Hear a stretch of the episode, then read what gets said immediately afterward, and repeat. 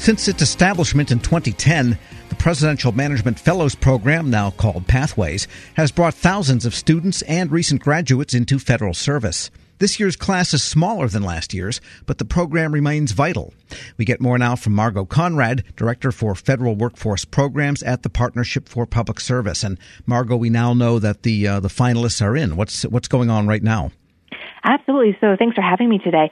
So yes, the Presidential Management Fellows. Um, uh, finalists have now been uh, selected, and we know that there were over 4,000 applications for this prestigious program in government, and about 351 applicants were selected as finalists. And these applicants come from current students in college and recent graduates, so there's an age limit to who can apply? Yeah, so the program is focused um, on targeting outstanding current or recent graduates, folks who are finishing their master's degree programs right now or who have just recently finished their degrees.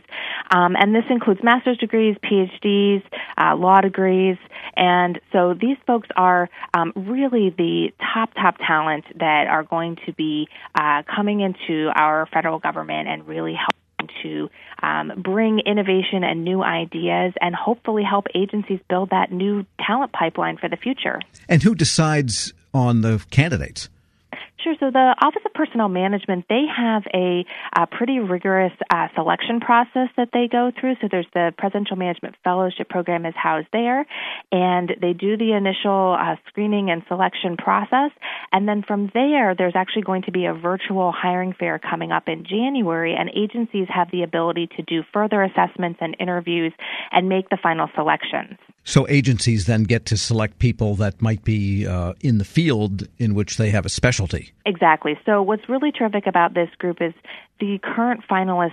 They range uh, with many different backgrounds and 56 different disciplines from over 100 different academic institutions, and folks uh, that have applied from all over the world. So it's a really diverse group of talent, and the agencies are able to select those folks. Some may have you know, backgrounds in cybersecurity or IT. Others may have backgrounds in international relations.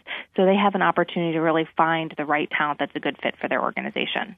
And once an agency decides, yeah, that person would be a great fit, they don't have to go through the whole standard merit based application and acceptance process? So OPM has done the initial process on the front end, and then agencies will be able to do um, final vetting on the back end and ensure that veterans' preferences applied, and they will be able to bring these folks on board directly. And do these people become instantly permanent civil servants, or is there a time limit to how long they can serve? Program is it's a two-year leadership development program, and I should mention that actually uh, starting last year, OPM has developed and is running a robust leadership development program as part of this. So these fellows will get uh, an, about 100 hours of additional training to really help them develop while they're part of the program, um, and then in completing this two-year uh, fellowship, the agencies have the ability to convert them and bring them on non-competitively into the federal civil service. So I think that's probably what your prior question was was trying to get at. Um, they have the agencies can really focus on this group and have these uh, fellows, if they're high performing and a good fit for their agency, they can become um, part of the broader uh, talent pool in their organization long term. And do we have any sense of the conversion rate, say, of every thousand that come in through this program since 2010? There's been several thousand, I imagine. Do we know what percentage tends to say, yeah, I want to become permanent as a civil servant? It's a good question. Um, we don't have great data right now on the exact conversion rates, but I will say that they're lower than we'd like to see here at the partnership. Um, we really are encouraging agencies on the front end to be doing strategic workforce planning so that they when they go out to this virtual hiring fair and they interview the talent and make the offer that on the back end they know that in 2 years they really will be putting aside slots and will be looking to fill them with this talent assuming that it's the right the right fit for the organization. So I think there's more that can be done to ensure that agencies are converting these individuals um, and really viewing this as their primary leadership development and talent pipeline mechanism. We're speaking with Margot Conrad, Director for Federal Workforce Programs at the Partnership for Public Service. So maybe the missing data point is not so much the conversion rate, but how many that want to convert have the opportunity provided by the agency. Correct. I think there's a lot that can be done to really ensure that agencies, like I said, on the front end are planning. And also, um, I think OPM can do more to look at what are the opportunities for um, allowing this talent to be converted by other agencies. So, um, right now, I think there are some barriers that need to be addressed on this front, but if somebody has uh, participated as a PMF in one agency and has gone through this prestigious leadership development training and program, and are a great fit for government, if that agency doesn't have the ability to convert them, we should look for opportunities to have other agencies uh, hire that talent. Yes, because it's probably safe to say that if someone went through the bother or the effort to apply for this program, they really wanted to be in public service in some manner.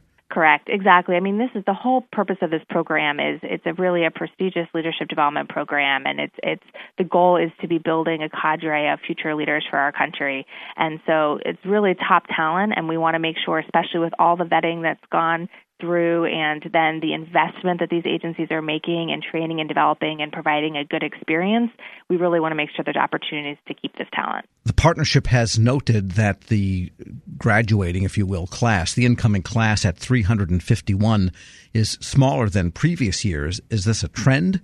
Over the last several years, or what do you make of the numbers, or is there anything to be interpreted from them? Sure. And what I should flag is that the 351 are the finalists, but they still have to go on and actually be selected by the agencies. Um, so it's not the, the final number at this point.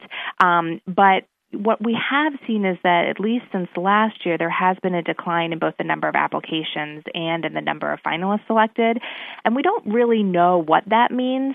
Um, and certainly, you could you could speculate, but I think that what really matters here is that we still have a very sizable application pool of over 4,000. Um, it's a very competitive selection process, and ultimately, what matters is that we have a high quality, high caliber candidate pool um, of fin- finalists here for agencies to select, and it doesn't really matter what the numbers are. What matters is is the quality. Sure, and since 2010, the launch of the program, there has been a steadily improving economy because in 2010 it, there was still recovery from the low point of 2008 recession. So it could be that as the economy grows stronger, people have more opportunities. That's very possible. And the other thing I'll say is that even though the number of finalists is a little bit lower this year, that isn't necessarily a bad thing because one of the things OPM has been doing is working really hard with agencies in advance to identify how many positions they actually need to fill. And they're trying to, to get better about actually aligning the number of finalists selected with the number of placements that agencies need. Um, in the past, we've seen sometimes that there aren't that actually get placements. And so I think they're trying to close that gap, and that may be part of the reason why you're seeing a smaller finalist pool. And then what is the timeline now between this final or the selection of the finalists and the actual ingestion of people in agencies? How long does that take? There's actually going to be a hiring fair, a virtual hiring fair taking place in January, on January. Uh, and what will be great at this point is that um, agencies are going to have, you know, opportunities there, but then also um, they don't have to do it through the fair. They can post the positions that they have available um, with the PMF office, and they will put that on the central uh, talent management website, and they, the candidates will have, the finalists will have an opportunity to, to to get information about what the different positions agencies and agencies will be able to also um, make offers to the finalists. So um, the, the good news is that the eligibility period, the current finalists have a full year for agencies to take advantage of uh, of their status and to be able to hire them, um, and they can hire them throughout throughout this year through through next November. Margot Conrad is Director for Federal Workforce Programs at the Partnership for Public Service. As always, thanks so much. Thanks for having me. We'll post this interview at federalnewsnetwork.com slash Federal Drive. Subscribe to the Federal Drive at Apple Podcasts or Podcast One.